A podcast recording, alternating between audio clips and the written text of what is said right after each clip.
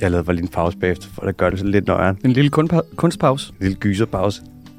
Så skal vi snakke om øh, hundekød og øh, markedet for hundekød, og lige tjekke ind der og gøre op på nogle fordomme. Der er jo mange, der har tænkt, mig selv inklusiv, at sådan hundekød, ah, det er noget, man spiser enkelte steder i Kina, men øh, det er det ikke kun. Der bliver blandt andet spist rigtig meget hund i Schweiz, men det kommer vi ind på. Så skal vi lige til en hurtig, en hurtig almindelig nyhed om en øh, hesteskoflagermus, øh, som hedder Hills hesteskoflagermus, som man troede var uddød, men nu har man altså fundet den igen i Rwanda. Selvfølgelig kommer de hurtige nyheder, så kommer der El Quisabanda. Ja. Og så i stedet for øh, spørgsmål for lytterne, så kommer der noget andet, som vi jo finder ud af, hvad. Og jeg kan afsløre, at det er... Og jeg kan sgu ikke afsløre noget.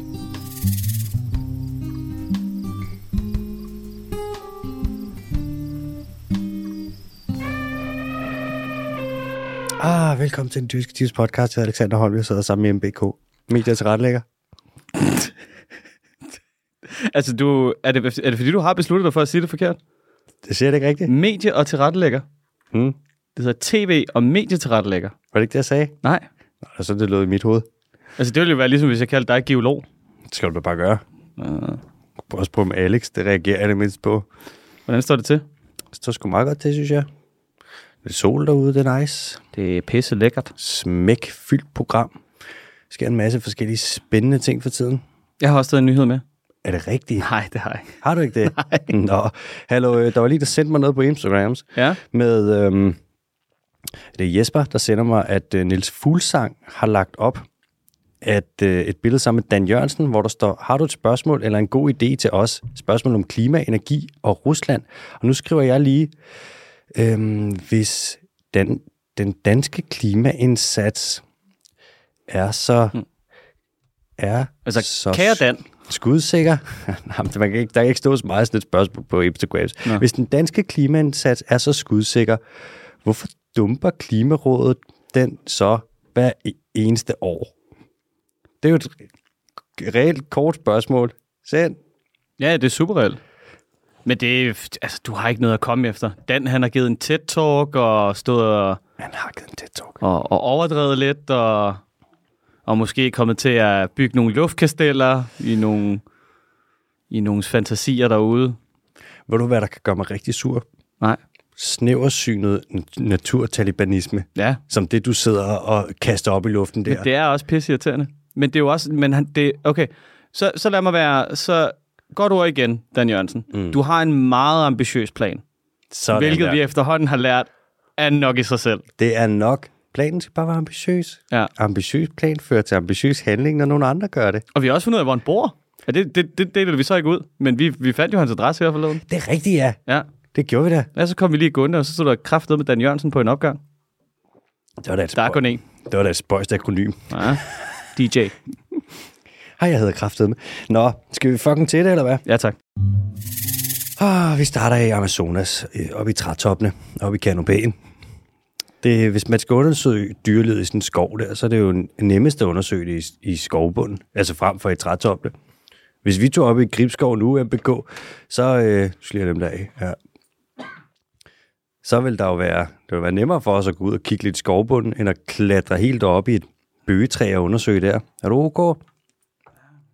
Fik du lige Det er fordi, jeg har lidt kriller i halsen. Mm. Og jeg kunne mærke, at det var en grim en. Du har sikkert fået Delta Kron. Nej, jeg har jo haft dem alle sammen flere gange, Nå. åbenbart. Ja, det er rigtigt, ja. Trip, trap, træsko, jeg tager det hele. Mm-hmm. Generøst. Bare omvendt. Nå, så i Amazonas, der har man undersøgt skovbunden, og hvad for nogle insekter der er der, der har man undersøgt vildt meget. Men der sker jo også noget oppe i luften, og mange insekter flyver. Så midt i Amazonas, i noget, der hedder Manaus, der står der et kæmpe tårn. Altså det er mere end 40 meter højt. Og så op i det, langs med det, op i luften, fra jorden og op efter, der har du fanget en masse insekter. Så vil man se på, hvordan ændrer det sig, altså hvad for nogle arter er der efterhånden, som man kommer op i højden. Er det anderledes, hvis du er 1 meter op, end hvis du er 30 meter op? Det vil jeg umiddelbart skyde på der. Det kan jeg skyde på, at det er fucking rigtigt, det der Okay, mand. 12 svar. Ja, Det er det, jeg siger. Du er en altså, biolog, entomolog, ikke geolog, det er jeg så, men alle de andre ting, der er er Gio. geolog. Hmm. Der er byttet om på nogle konsonanter. Det er semantisk guillotine derovre. man fangede 37.000 insektindivider, da man lavede det her projekt. Det er fucking mange insekter, mand.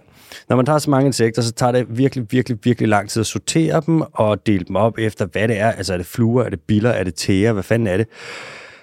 Og så skal man klassificere det. Hvad for nogle arter er det? Hvad for nogle familier er det? Og hvis man tager kun fluer, så fandt man 16.000 fluer.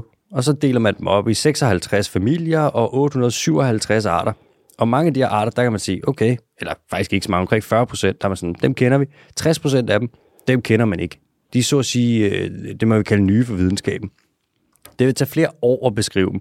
Altså når du skal nøgle sådan nogen og skrive alle mulige karakteristika ned og bruge sådan nogle fagtermer for, hvad for et led på benet er det, der har et eller andet, der ligner en lille spars på sig, og hvad kalder du det ene følehorn og det andet følehorn, alt det der. Fuck, det tager så lang tid. Det er ikke nemt og hurtigt at beskrive en art. Det kan tage flere måneder. Altså på KU, der sidder der... Kan du ikke huske, da vi havde øhm, vores julespecial, hvor du snakker om det der tusindben med næsten tusind ben? Jo. Nej, nej, et tusindben med tusindben. Et tusindben med tusind ben. Ja, julemirakel. Woo! Hmm. Ham Henrik Inghoff der, Ja. ja. som man spurgte om det, som er tusindbens ekspert. Danmarks største tusindbens ekspert. Mm. Han har jo alene fra et bjerg i Tanzania, der har han beskrevet 59 nye arter af tusindben. Men det kan jeg godt huske, vi snakker om. Mm. Hvor at, øh, der var så mange, så de måtte komme med nogle mærkelige navne, ikke? Jo, jo. Så finder de bare på alt muligt.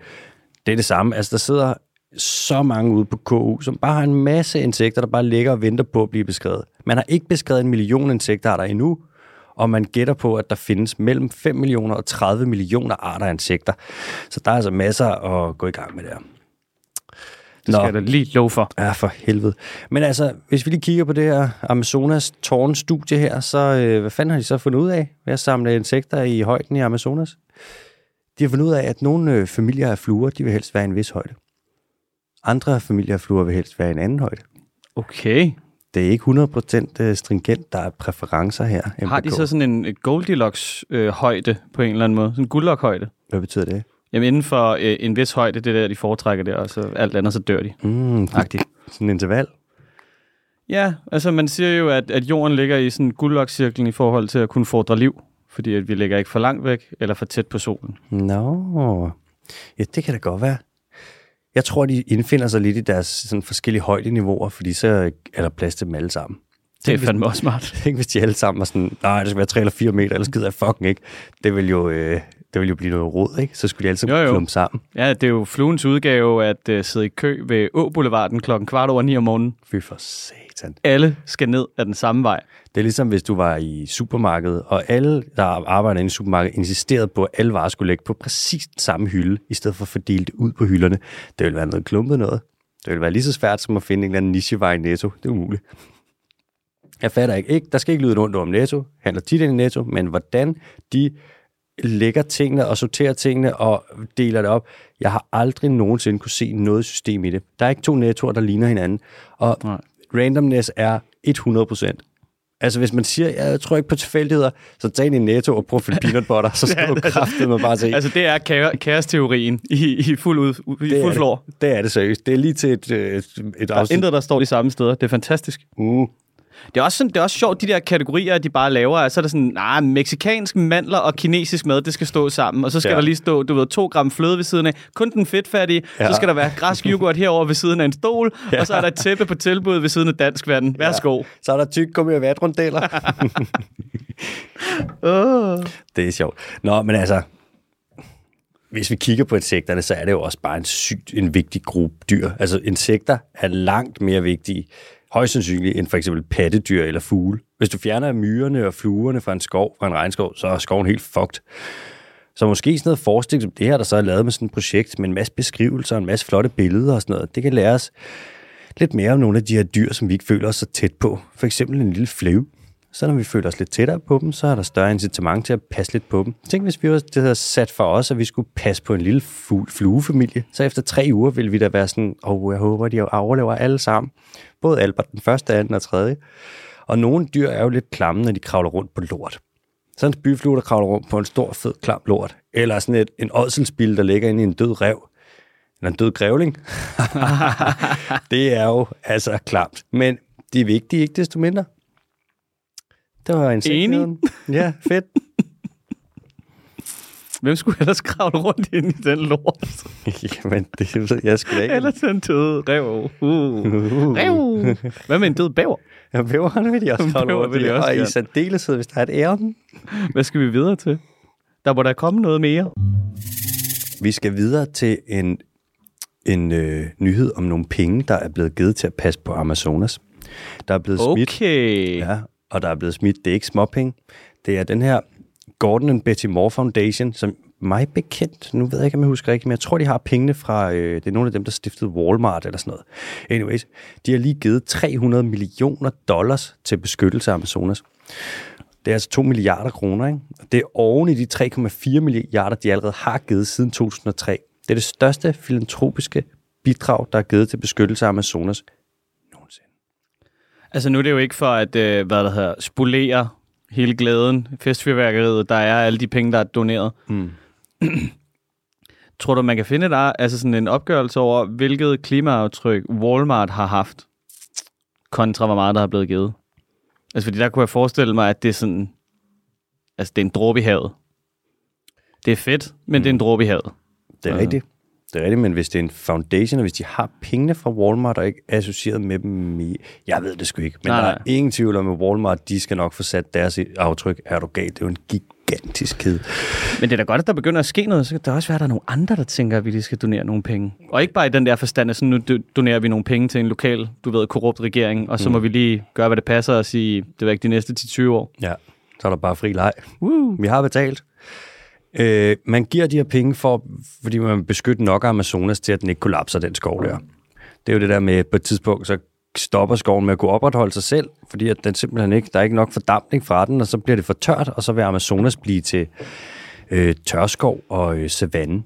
Og det vil have nogle sindssyge konsekvenser for klimaet og nedbøren og oprindelige folk, og så selvfølgelig også resten af verdens befolkning, og så øh, selvfølgelig biodiversiteten i den her verdens største og mest artsrige øh, regnskov. Nu er det sådan, at øh, den her foundation, den her fond, de har indtil videre, så er de beskyttet 4 millioner kvadratkilometer af Amazonas. Altså Danmarks areal gang 93. Og de vil beskytte endnu mere nu med de her nye penge. Med de nye penge, der vil de beskytte øh, 100.000 kvadratkilometer, særligt fokuseret på vådområder, der var meget udsatte, og oprindelige folksområder, som også er meget udsatte. Og når nu øh, man siger beskytte den her måde, hvad betyder det så? Jamen, det betyder, at øh, for det første, så laver de nogle strengt beskyttede områder, som bare er fy-fy. Der må du ikke røre træerne. Så er det bæredygtig udnyttelse af jorden. Det er der, hvor man ikke fælder alt skoven, og så laver søjermarker, men man måske fælder mindre af jorden og dyrker nogle andre ting, og bla bla bla. Og så laver man nogle strategier for, hvordan skoven skal forvaltes Propaganda. propaganda, du. Principrytter. Nu, når, man- når, man, når man hører sådan noget med strategier, sådan noget, nej, så bruger vi penge på at lave strategier for det her, så lyder det sådan lidt irriterende, sådan at lave strategier. Det er lidt ligesom at lave planer, men man kommer ikke udenom, at det er øh, nødvendigt. Tænk, hvis vi, to, hvis vi to fik ansvaret for en million kvadratkilometer af Amazonas. Hvad ville vi gøre? Mm, skyde i blænden. Det er jo lidt det modsatte af at lave en strategi. Ja, Så er det det, vi gør. perfekt. Hvem skulle, måtte folk for Det eksempel... lød som om, du skulle til at rappe. Hvem skulle... Hvem? Hvem? And let a beat drop Amazonas. Skulle folk have lov til at øhm, komme ind i skoven? Skulle, det, skulle de formenes adgang? Skulle oprindelige folk have lov til at gå på jagt? Måtte man lave lidt bæredygtig fiskeri i en flod? Måtte man fælde en træ eller to i et hjørne og lave lidt papaya til en lille landsby? Alle de her ting skal man tage øh, stilling til, ikke? Mm. Og så er det, man laver en strategi. Og det er lidt kedeligt, hvis det ikke er et strategispil, for det er fucking sjovt, men øh, det skal gøres. Det er risk med naturressourcer. Det er det. Et problem, når man er over i Amazonas og skal lave det her, det er, at der nogle gange kan være lidt mangel på, og hold nu fast, politisk vilje. Det er løgn. Det er fandme rigtigt, mand. Jeg ved ikke, om du har hørt det, men øh, der er kommet en præsident over i øh, Brasilien, Mm. som hedder Bolsonaro. Nå, okay, ja. Bolsonaro. Fjolsonaro. Bolsonaro. Ja. Og han er ikke... Han er et stort, han er et stort printerproblem. Han er et kæmpe printerproblem, og han er ikke øh, naturtalibaner. Nej. Han Tværtimod, han er i vores lejr. Det må man sige. Han Han fucking forstår, æder de der tabere. at naturen, hvis den ikke har noget dankort, så må du fucking flinse den i stykker. Ja, ja. Det kan være et problem, når man kommer ind og siger sådan noget, vi vil gerne beskytte den her skov, og så siger han sådan, nå, det er sjovt, fordi det er den samme skov, som jeg godt kunne tænke mig at fælde og brænde. Mm. Men altså, Det er jo et stort træningsareal for at bruge en kædesav. ja, det er det jo. Det er det jo. Det er jo der. Hvor skulle man ellers teste det hen? Mm. Åh, oh, hvis bare der fandtes andre skovskoler. Det er jo, men det er jo fjollet. Mm. De vil også kigge lidt på dæmninger over i Amazonas. Det skal nogle af pengene også gå til. De vil se på, hvad for nogle sociale effekter har det, når du fælder skov og ødelægger øh, de områder, hvor folk for eksempel får nogle ressourcer fra. Er jeg tro på, at de kan gøre noget ved de der dæmninger? Altså så mange dæmninger, vi har snakket om efterhånden, som bare har, du ved, bare har Rusland og Kina og mm. altså sådan... Mm. USA og altså bare penge ned i det der pis. Der er det der med, nu sigter de efter at påvise selvfølgelig dæmningerne, at de kan have en skadelig virkning på biodiversiteten, men vil også se, hvad, om de har en skadelig indvirkning på øh, noget socialt. Altså, om det Altså eksempel- humøret. Ja, folk kan blive dårlige humør af dæmninger. Ja. Nej, folk, øhm, hvis for eksempel der er nogen, der bor downstream fra en dæmning, i en masse landsbyer, som der jo er i store dele af Brasilien for eksempel, hvordan påvirker dem så, at man bygger en dæmning? Altså ødelægger det deres fiskeri, og der- tager deres levebrød fra dem og alt det der, og hvis man kan smide det sociale argument på bordet sammen med det miljømæssige og det biodiversitetsmæssige, så står man lidt stærkere. Det er derfor, de undersøger det her. Men det er rigtigt, der er jo, det er jo nok lidt for døve ører langt til den vejen, når de snakker om det. Så vil jeg også kigge på, og nu bliver det lidt kontroversielt, men øh, minedrift og udvinding af råstoffer fra regnskoven. Altså, de vil svare på spørgsmålet, om det for eksempel kan skade Amazonas, at man fælder hele lortet for at øh, mine guld og hive olie op på under Nå, det vil de svare. Nå, okay, ja. Ja, så det, Det skal man til at undersøge nu. altså, vi kender Der er ikke nogen, der har kigget på det. Vi kender allerede godt svaret. Nej. Jo. Nej. Jo, vi gør det. Nej. Altså, undskyld mig, har man minedrift nu? Nej. Ja. Nå, jo, jo. Udvinder man olie nu? Nej. Ja. Nå, jo. Og står Amazonas stadig? Ja. Ja. Ja, det gør den. Kan du lægge 1 plus 1 plus 1 sammen og se, at det giver 3? Selvfølgelig. Jeg kan blive rasende, når Greenpeace tænker- og WWF og alle dem, de kommer, alle de der, de kommer med deres skal have nye mobiltelefoner for helvede, og du ved, den der nye chip, der lige er kommet til de her Apple-computer, mm. den får du aldrig. Jeg har fucking, ja, hvad er det? Jeg har 8 ugers leveringstid på en ny Apple-computer, fordi der er naturtalibanere, der ikke gider at lade os udvinde, det ved jeg ikke, en eller anden form for natrium, eller hvad fanden det er ned fra de der, altså Det er for smedeligt. guld, og jeg ved fandme ikke hvad. Det er 0% okay. Ja. Det gør mig faktisk... Ved du hvad? Det gør mig så sur, at jeg vil vælge ind i næste nyhed, for den har at gøre med noget, som man godt kan associere lidt med vrede. Okay. Blod. Hvis vi kigger på dyr, så skal alle dyr jo have noget ilt rundt i kroppen. Det er sådan en rigtig dyre ting. Hvordan skulle man klare sig uden oxygen, ikke? Jeg ved, du har prøvet men, at holde vejret, men har du nogensinde prøvet at holde vejret for evigt? Nej, Præcis. Den, Svært. den, den store udfordring, som vi kalder det nede i Hold Vejret-klubben. Ah, vi har Torben, han har engang taget fire og et halvt år, men han, også, han fik syg i begge knæ. Så har vi Stig Severinsen, men han klarede den ikke. Ej, Han, det, jeg var for ambitiøs. Når man skal have ilt ud i kroppen, så kan man, er der mange måder, man kan transportere det rundt, eller det kan blive transporteret rundt på. Kommer an på om lidt. Men en af måderne, man det kan blive transporteret rundt på, det er med blod. Og blod, det er jo en væske, som selvfølgelig transporterer ilt rundt, men den transporterer også næring rundt. Og så bekæmper den infektioner og fremmede organismer, og den får affaldsstoffer transporteret væk. Blodet holder bare sådan lidt det hele kørende, ikke? Det troede jeg ellers var min rosekvarts, der gav altså sådan alle affaldsstofferne. Øh, jeg, kom, jeg, jeg kom ikke til at sige, at blod var primært, vel? Det er Nej, jo sikkert, sekundært. der, måske Ja. tertiært. Ja, lige præcis. Din rosekvarts vil klart... Det er et supplement. Ja, din rosekvarts, Ja, tak. der snakker vi Skide godt. ikke Så er vi enige. affaldsstoffer, men også noget energi. Ja, ja. Det skal der ikke. Ej, Stråling. Det minder mig om. Det ved jeg Læg ikke, det oven på mikrobølgeovnen, så så din broccoli ikke bliver dårlig. så den er lavet. Ej, det ved jeg ikke. Apropos rosekvarts. Jeg kan ikke huske, om jeg har fortalt før her, men kan du huske det der med den der salt, Himalaya-salt, der stod nede i Irma? Ja, ja. så et billede af, fuck, det var så lol. Og så var der sådan en caption, sådan noget, Himalaya-salt. 25 millioner år gammelt. Udløber 4. april. Nå, når vi tænker på blod, så tænker vi tit på sådan noget rødt noget. Du ved, sådan noget med en metallisk smag. Altså, når du står der for eksempel og står og skal skære noget hvidløg, og hvis det går lidt hissigt for sig med hvidløgskniven, og du lige kommer til at tage spidsen ind i fingrene og lige skære spids af. Så Chop, det, chop. chop. Så det, der kommer frem der, det er blod. Og måske også fingerspidsen der, den, lige, den du ikke kan se om kende den fra de der hvidløgsstykker. Og så kan det være, at du bare tænker, hmm, fuck it, YOLO.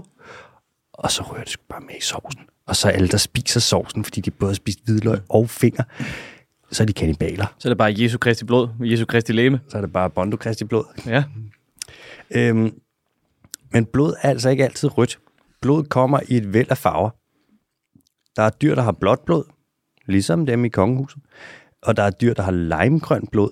Og så er der endda nogle fisk, nogle særlige isfisk, som har gennemsigtigt blod, fordi de lever i vand, hvor der er så meget ilt, at det siver ind igennem deres gælder og deres hud, og de behøver slet ikke blod til at transportere det rundt. Fuck, hvor luksus. Altså koldt vand, der er bare smæk på oxygenen. Hvis jeg skulle være en fisk, så skulle jeg klart leve i koldt vand. Koldvandsfisk. Det kan jeg love dig for. Ligesom den der grønlandske haj, du ved. Kulde, det elsker den bare. Ja. Ja, den lever bare stille og roligt tusind år. Det er bare live slow, die old, mand. Lige præcis. Sindssygt. Det er meget modsat af, hvad Vin Diesel han har kørt. Han, nej, Han er meget lidt fast, dig, Young. det er bare fast and furious, baby. Vi har jo hemoglobin i vores blod. Det er derfor, vi det er det røde, ikke? Jo, det er det, der gør det rødt. Så hvis du skærer en bøf, så er det røde, der kommer ud der, det er ikke blod. Det den saft, det er hemoglobin, ikke? Det, kan man på en måde godt sige, det er forkert, Fuck, men, jeg men, troede lige, jeg vidste noget. men os sige det. Vores blod, der er bare hemoglobin, der er jern i, det er rødt. Ligesom altså, jern, der ruster, det er også rødt. Det er derfor. Hold kæft. Men der er også nogle dyr, som har kover i deres blod, og når kover det binder med oxygen, så bliver det blåt. Så nogle dyr, det er derfor, at er for eksempel nogle krabstyr og nogle bløddyr, blæksprutter, de har blåt blod, hvis det kommer ud og bliver blandet med, øh, med luften. Med ilt. Insekter, de har ikke noget blod. De har til gengæld noget, der hedder hemolymfe, som er en særlig væske, som transporterer øh, hormoner og nogle gasser rundt. Men øh, de behøver ikke at få oxygen igennem deres blod, for ved du, hvad de gør? Nope. De er bare gennemboret af en masse små rør, der går igennem deres krop, som vist nok hedder trakea, så luften selv kommer ind og diffunderer. Det svarer til, at Jo, det er mærkeligt. vi bare var gennemhullet af millioner af sugerør, og så kunne, kan var vi bare sådan noget, "Ej, han behøver ikke trække vejret, klare sig selv. Ja. Det får mig til at tænke på, at det ikke trypto- tryptofobi eller sådan noget. Er det det med hullerne? Ja. Åh. Uh, ja, det er også lidt nøjeren. Sådan en, øh, uh, sådan- en sådan lotusblomst, der, eller når den har smidt den, sådan mm. en kapsel med frø. Åh. Uh, det er det værste. Ja. Det er jo en fordel ikke at være så stor, hvis man skal have al den ild rundt i kroppen. Det er derfor, insekter kan det her. Der er også en skink fra Ny Guinea, som jeg snublede over, som har grønt blod. Den ophober restprodukter fra nedbrydning af blod i dens blod, så den blod bliver giftigt, og så på en eller anden måde kan den overleve det, og så får den helt grønt blod. Og ideen med det, hvorfor den skulle have beskidt blod, det er, at øh, beskidt blod, det er, at så har den jo, øh, så parasitter gider jo ikke drikke sådan noget snavs, så Nej. de lader den bare være. Ja. Og den klarer sig åbenbart, det er fucking underligt, mand. ja, det gør den.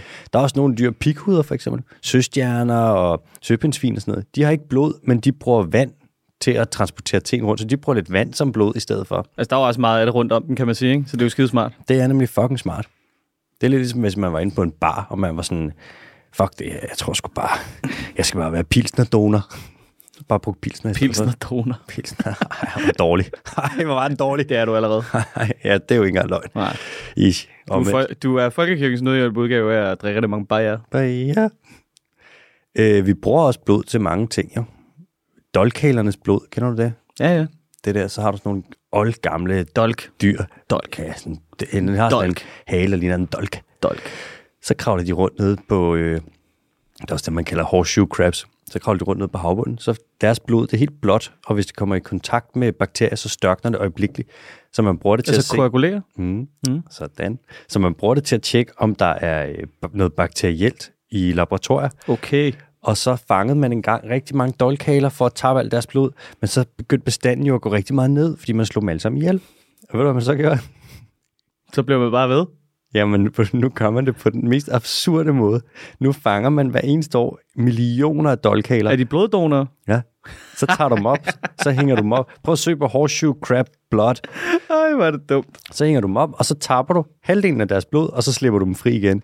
Og mange af dem, de dør af det, og bestanden, den kører bare ned. Men øh, man har ikke fundet et, et alternativ, der er bedre endnu. Når man Jeg finder ved ikke, hvorfor jeg sidder og griner af det, fordi det er jo basically det samme, det en sygeplejerske gør med mig hver tredje måned.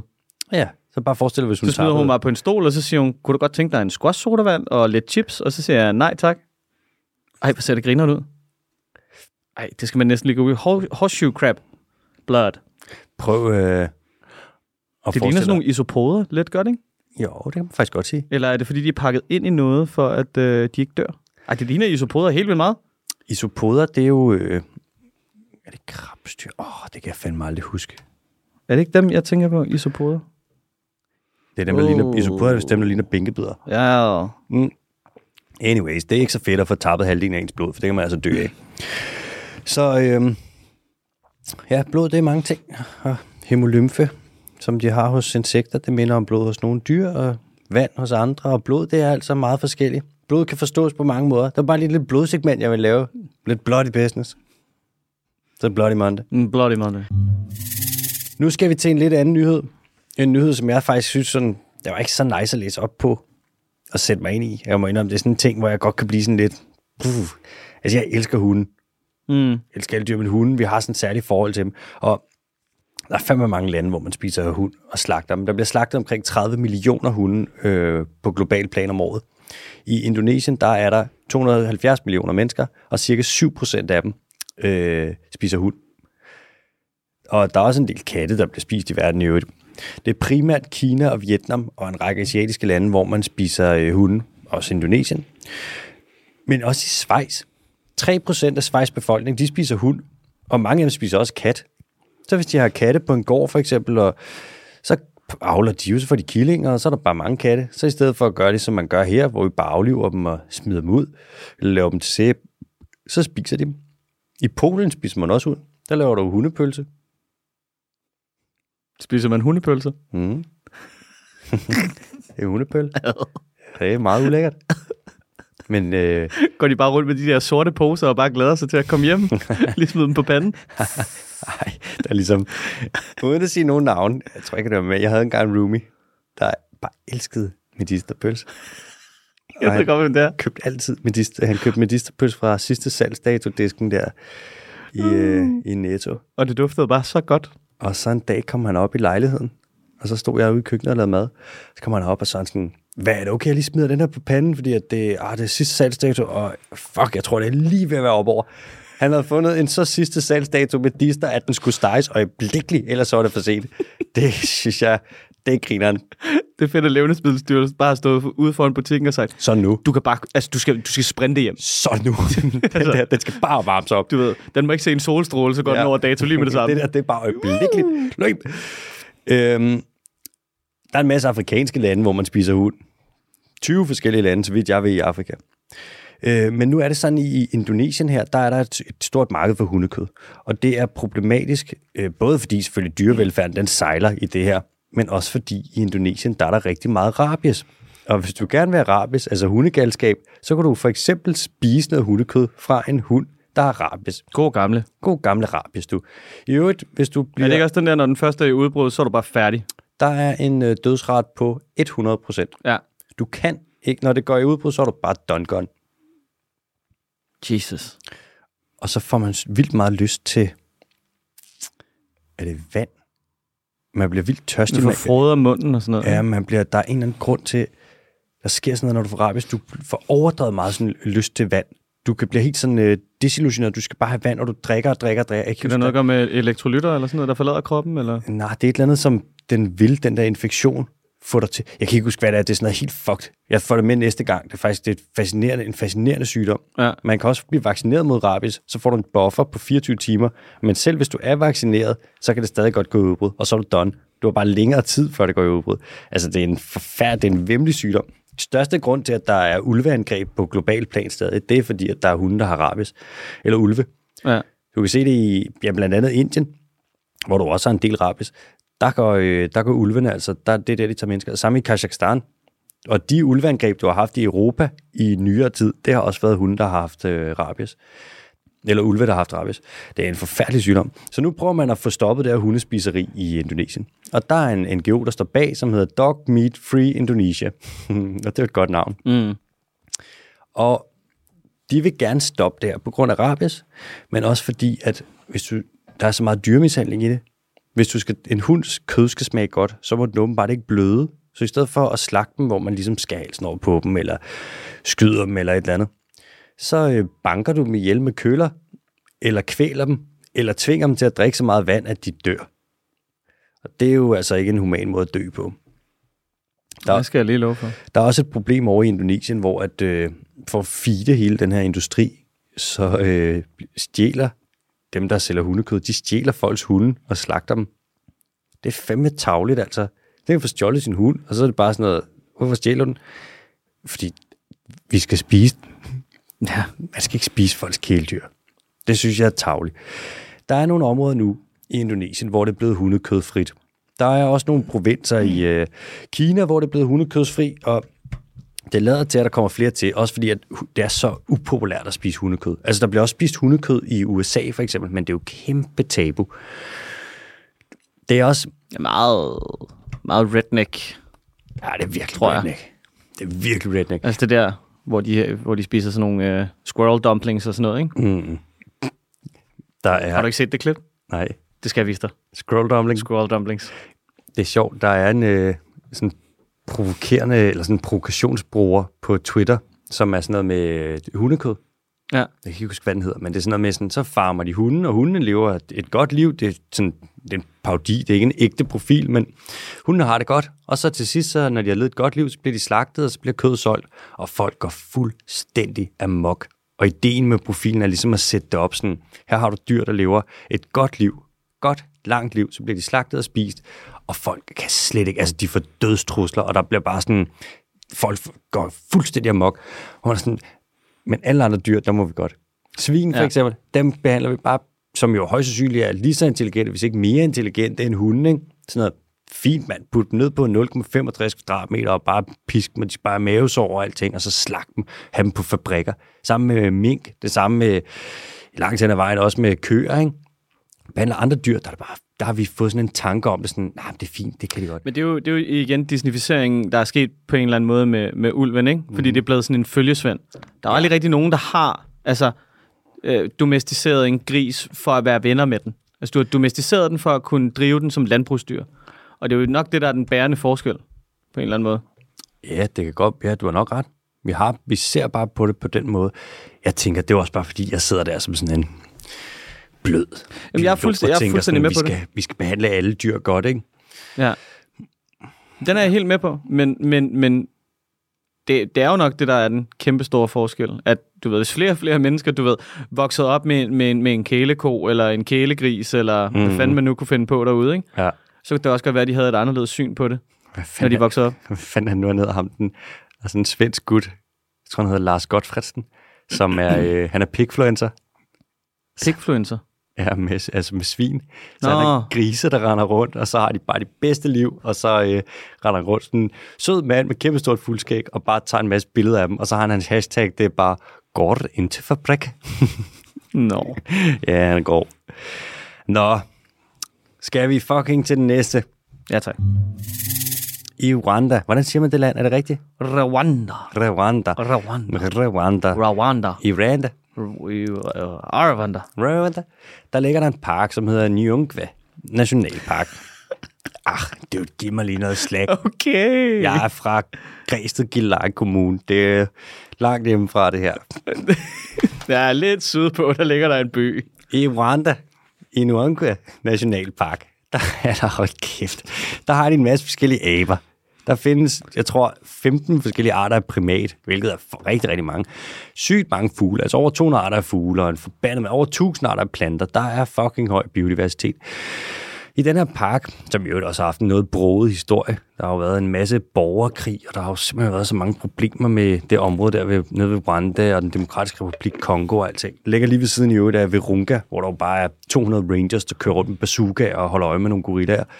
Den her park har bare fået nogle bank. Der plejede at være elefanter og bøfler også, men man har skudt alle sammen. Øps.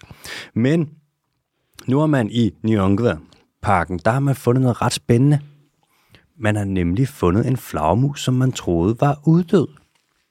Og det er Hills hesteskonæse. En flagermus, der har en... Det er jo din yndlingsflagermus, er det ikke? Det kunne det meget vel blive. Jeg synes, den er en rimelig cool lille hombre. Ja. Den har en næseflap, der ser helt fjollet ud, fordi den er så stor. Altså, den ser helt fjollet ud. Det er som med flagermus, at de skal jo... De ekolokaliserer, når de flyver rundt i mørket, så flyver de rundt. Og så det ekko, der kommer tilbage, det skal de jo opfange. Og det gør de så for eksempel med deres store ører, eller med deres næse. Der er de næse, det er derfor nogle af dem, de har sådan en helt krøllet ansigt, så de kan opfange alt det her lyd, der kommer tilbage til dem. Og nu har man så fundet den her flagermus, som man ikke anede stadig fandtes. Og det første, man så gør, når man finder sådan en igen, det er altså, at man lige optager dens kald.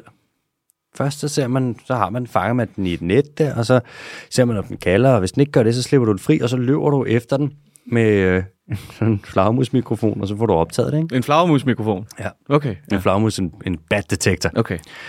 Og så, øh, hvis du får den lyden Ja, fra den, med din bad recorder, bad recorder, the bad som business. hænger fast i badbæltet. Ja, Kører der med badmobilen. så tager du hjem i din bad cave. Flettermaus. Ja, analyserer det på din bad computer. man, tager også, man tager også lidt lort fra den. Flagmuslort, det samler man. Hvis du Guana? har- Ja. Hvis du fanger en flagmus, så altid lige tage lidt lort fra den. Så den ned i en Eppendorf tube. På Det er god gamle mu- mundheld. Hvis du finder en flagmus, så tag lidt lort fra den. tage lidt lort fra den. Jeg har jo samlet flagmuslort i flere måneder øh, på Mauritius. Ja. Jeg har engang så... Hvad fik du ud af det? Jamen, 12 er mit speciale, det er jo... Men hvad det hedder... Når man samler flagmuslort, så putter du det ned i sådan nogle små rør. Sådan nogle små sterile rør. Og så, skal du, så tager du det hjem, og så putter man alkohol på. Og det er så øh, 96 procent alkohol. Det er stærke sager. Så lader du det stå i... Ah, Ej, det kunne godt være 97. ja. Kunne også Det er være, der, den er rigtig god. være. Nam, nam. Ja, oh, det er der, hvor den fordamper, så ja. snart du åbner flasken. Så putter man alkohol på, så skal det stå i 24-36 timer, og efter det, så skal du hælde alkoholen fra. Og enten fryse det ned, eller putte silikakugler på. Og jeg prøvede simpelthen, på grund af det her, så endte jeg på et tidspunkt med en af de dage, jeg havde rigtig, rigtig slemme tømmermænd på Mauritius, hvor jeg var over at lave feltarbejde. Var det der, hvor du bakkede op over en sten, hvor du ikke kunne komme fri igen? Og det var en anden dag. Nå, okay, cool. Jeg er, jeg er så dårlig til at køre bil, det giver ikke nogen mening. Men så sad jeg med tømmermænd, og så havde jeg 40 små rør med flagmuslort i, med en masse alkohol, og så skulle jeg sidde med hver enkelt rør, og så skulle jeg sidde der, uden at hælde lorten fra, og der var bare stank bare alkohol, skulle jeg sidde der med tømmermænd. Så bare alkohol og lort, og sidde og hælde det der fra, og putte silikakugler på. Ikke for at sige, at jeg har et hårdt liv, men det der, det var fandme en dag et hårdt liv, mand. Er du sindssyg? Nå, Det var dit maraton. det der, det var min store. Det var Jobs bog, bare Alex bog. Ja, ja. Klasse. Gud hjælp mig. Fader, hvor du spørger himlen, hvorfor tester du mig med lort og alkohol? Hjælp! Hjælp mig for guds skyld. For helvede, mand. Nå, når man har optaget øh, kaldet fra en flagmus, så ved man, hvordan kaldet ser ud, og så kan du øh, sætte mikrofoner op, som optager lyden i et område. Hvilket er en meget mærkelig sætning. Når du har optaget det, så ved du, hvordan kaldet ser ud. Ja, det er fordi, man kan jo visualisere det. Ja, det ved jeg godt. Mm. Det var bare... Ja, det er rigtigt nok. Vi blander tingene sammen. Ja. Hvis du kan... Kan man så sætte uh, computeren til at genkende det? Ja, det kan du. Så kan du have programmer. Som... AI, mm-hmm. Artificial Intelligence, ja. Og algoritmer. algoritmer. Algoritmer. Ja, ja. så har du det her kald, så kan du sætte mikrofoner op i den her skov og i den her Njongla Park, og så kan du så måle, øh, hvor er flagmusen henne, og så kan man ligesom, Men har man ikke mange af de her mikrofoner stående bare, du ved, permanent? nej, man Nå, har okay. nogle steder, hvor du sætter dem op i Borneo, Borneo, Borneo? der har du et sted, et projekt, der hedder SAFE-projektet, mm. Safe-projektet i Borneo? Borneo, Borneo? Borneo, Ja. hvor du har sat en masse mikrofoner op, og så har du connectet dem til nogle bitte, bitte små computere, som hedder Raspberries. De der mikrofoner, de hedder audio muffs. Mm. Så det er audio muffs, der er hooket op med nogle Raspberries. Og så sidder, de, og så sidder de og uploader alt, hvad de optager ind til en database. Og så laver du et kæmpe soundscape. Men jeg kender ikke til andre steder, hvor man gør det permanent. Jeg tænkte ellers, det bare kunne være meget smart, fordi hvis man, altså, hvis det kan uploade, så kan det nok også downloade. Det tror De jeg der også. små Raspberries. Mm. Så det var meget smart jo sådan globalt set. Lige at holde øje med migrationer og sådan noget. Det kunne Hvis det det nu skulle sprede sig. Eller så, at man så kunne genkende kaldet et andet sted, hvor man ikke vidste, man havde fundet den. Uh. Nu siger jeg det bare. Altså jeg tænker stort her. Men Leonardo DiCaprio, hvis du sidder og lytter med. så Hvis kom. du, hvis du smitter os på en Google Translate. Ja, vi skal bruge... Øh, man skulle bruge rigtig mange mikrofoner, kan man sige. De optager typisk i en radius af maks 15 meter, de her flagmus. Så skal du næsten have en hver 15 meter. Ja, og så kan man sige, at jorden den er rimelig stor, så man skal nok bruge over 100. Ja. Og et stykke, nogle stykker. Lidt strategisk, så tror jeg godt, du kan få det tal ned. Men kunne, jeg vil gerne søge et grant og se, om vi kan få penge til det. Fantastisk. Det kunne være nice. Det er også med at finde arter, som ligesom har været forsvundet i gåsøjen. Det sker altså også fra tid til anden. Det er ikke et super sjældent, at det sker. Det er jo, der skal jo meget til at give naturen bank. Man kan sige, at naturen er en resilient lille fucker. Og Med den her- mindre, at vi bare skyder det. Så skal man ikke bruge penge på forskningen. Nej, så tager det også ty- typisk en 20 år at udrydde en art. Ja, det passer faktisk meget godt. Jeg tror, du udrydde dodoen på omkring 20 år. Mm. Dronten der. Nu den her flagmus, hvis jeg skal bruge min flagmuseviden og gætte på, hvor den er i den her park, så gemmer den sig nok ind i de mest intakte og urørte og rolige dele af den her skov, den her park. Og det er lidt ligesom, at lykken nogensinde, nogle gange gemmer sig dybt inde i vores øh, sjæls lunefulde dybder. Tak for i dag. Nå, vi skal til de hurtige. Ja, tak. Øh, bla, bla, bla, bla, bla. De bliver lynhurtige i dag.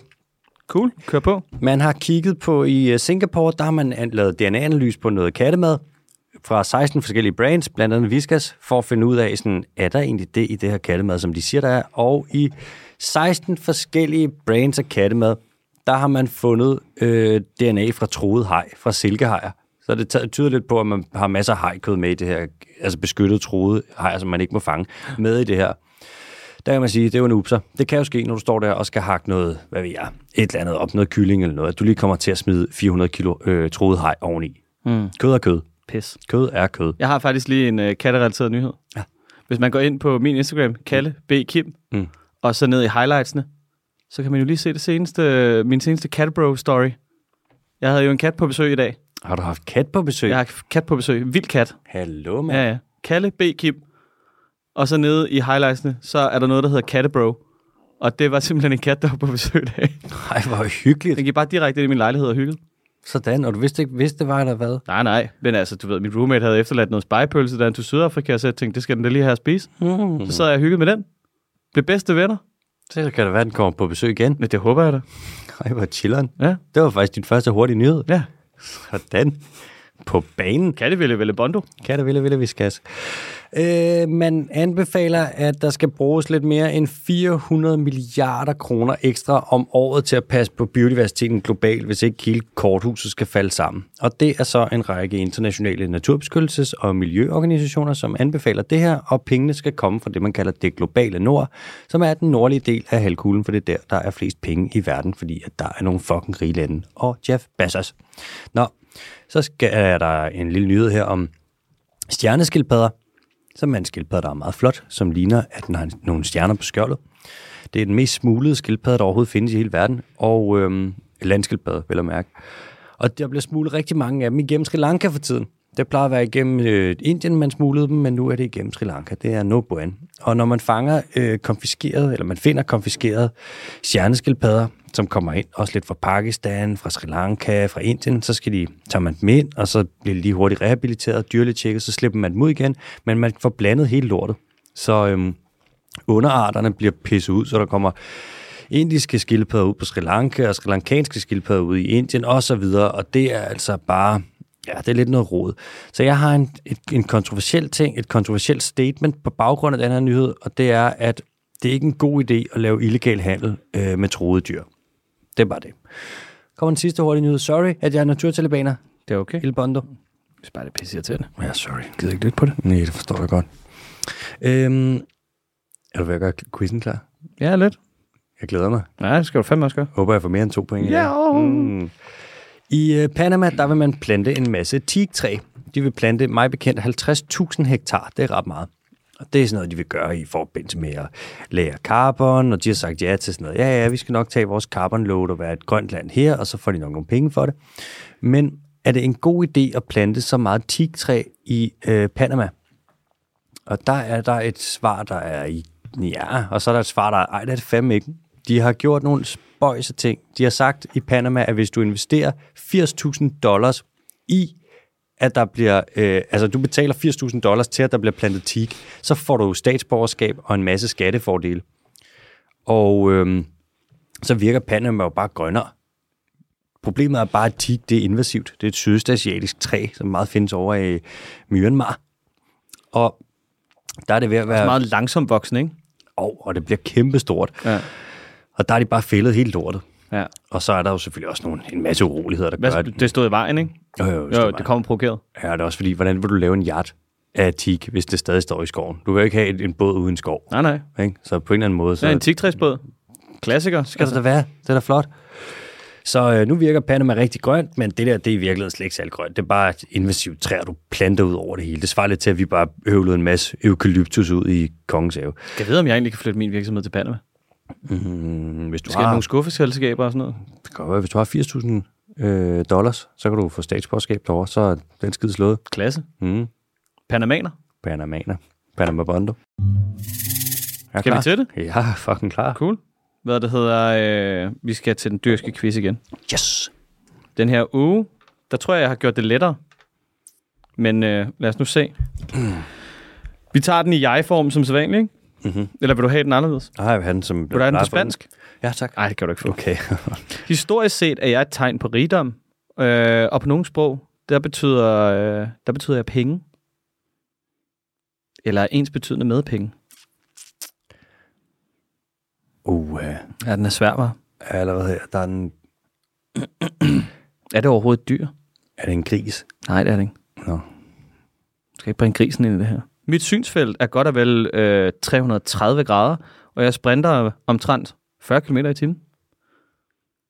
Altså se mig rigtig, rigtig meget. På én gang. Altså meget widescreen syn. 330 grader. 330 præcis. Aldrig 329, aldrig 331. 330. Og sprinter 40 km i timen. Yep. Det går stærkt. Snel. Okay, altså det Ikke snegl. Snal. Det er ikke en fugl.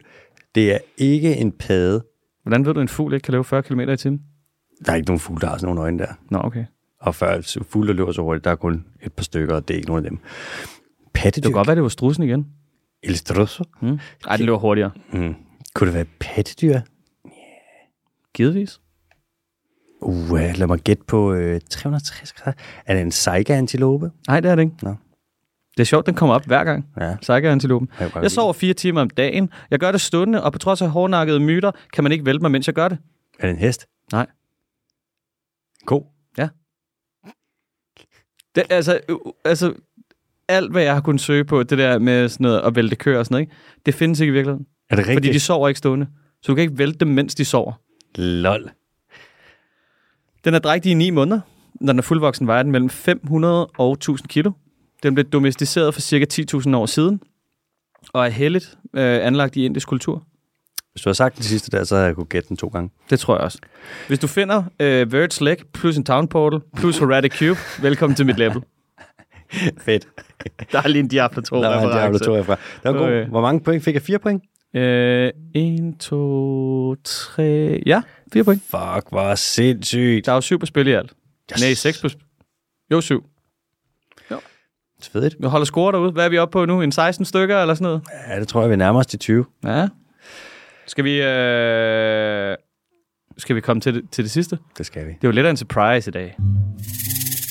Vi har jo normalt spørgsmål fra lytterne. Men i dag, der har vi udskiftet det med noget andet. For øh, der var jo forleden, at vi installerede et hurtigt musikalsk segment. Der blev simpelthen spillet Blockfløjt live i podcasten af AH. Det var øh, Concerning Hobbits, så vi opfordrede folk til at sende nogle Concerning Hobbits øh, afspilninger ind, som de selv spillede. Og hvis I havde glemt, hvordan det lyttede, da Alexander han spillede Concerning Hobbits på blokfløjte, så kommer den lige her. Glem det, tak. Og øh, ja, så lyt med, og tusind tak til alle jer, der har sendt øh, lydklip ind. Det er fandme smukt. Ja, der er kommet lidt forskelligt, lidt forskellige instrumenter. Ved du, ved du, hvad vi skal til at høre? Som, hvad, hvad, hvad kan du tænke dig som den første? Lad os- Så klipper jeg bare de andre ind i sekvens. Lad os- Vælg, vælg den første. Lad os tage Aarhus. Orlet? Aarhus. Okay. Her er Concerning Hobbits af Howard Show på Orl.